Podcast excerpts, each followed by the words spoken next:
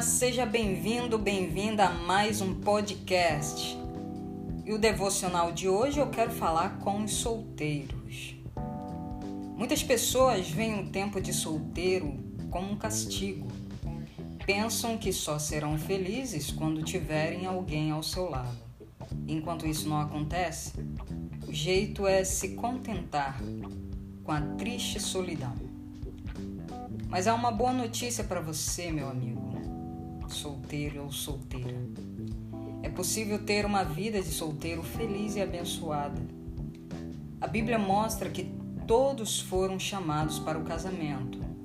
Deus fez o homem para viver unido à mulher e por isso não há motivos para você pensar que ele não quer te abençoar.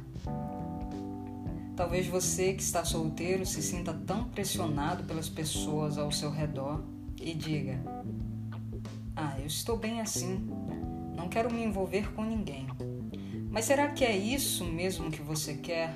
Será que você não tem algum medo ou trauma? Será que você não tem nenhuma ferida que precisa ser curada por Deus? Afinal, se todo ser humano é chamado ao matrimônio, por mais que você se encontre solteiro há muito tempo, você precisa voltar a acreditar nessa verdade. Poxa, eu posso me casar. Eu posso ser feliz com alguém, sim. Acredito que a maioria dos solteiros quer viver a vida de casado. Mas você já se perguntou por que tantas pessoas casadas têm vontade de voltar a ter uma vida de solteiro? Isso está relacionado muitas vezes pelo fato das pessoas terem queimado etapas na vida. Elas não viveram felizes no tempo de solteiro. Hoje, quem está sozinho fica com o tempo todo desejando uma vida de casado, mas esquecem que o tempo de solteiro tem o seu valor. Estar solteiro é uma fase que a pessoa está passando e é muito importante na vida. Por isso, guarde essa verdade. Se você não viver plenamente seu tempo de solteiro, você não irá viver plenamente seu tempo de casado. Quando você queima esta etapa da sua vida, você perde a oportunidade de aprender coisas que serão úteis na sua vida conjugal. O tempo de solteiro não é um momento de sair por aí fazendo o que quiser é uma herança que você constrói para levar para a sua vida de casado.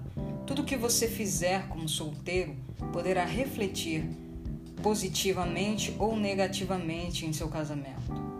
Por isso, peça a Deus que te ajude a redescobrir a alegria de estar solteiro.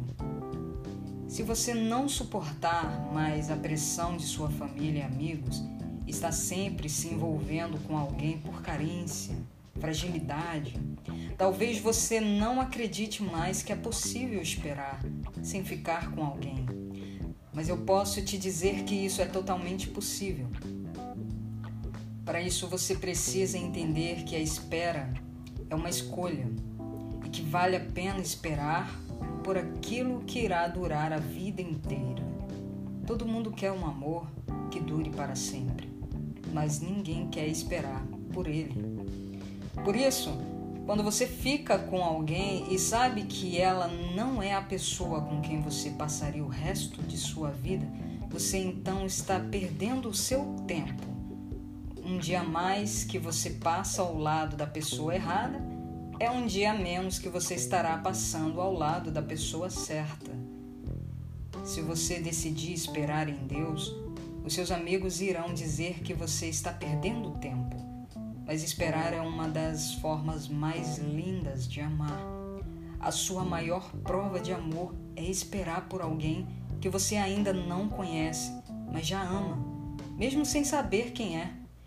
Isso só é possível quando você entende que esperar não é ficar de braços cruzados.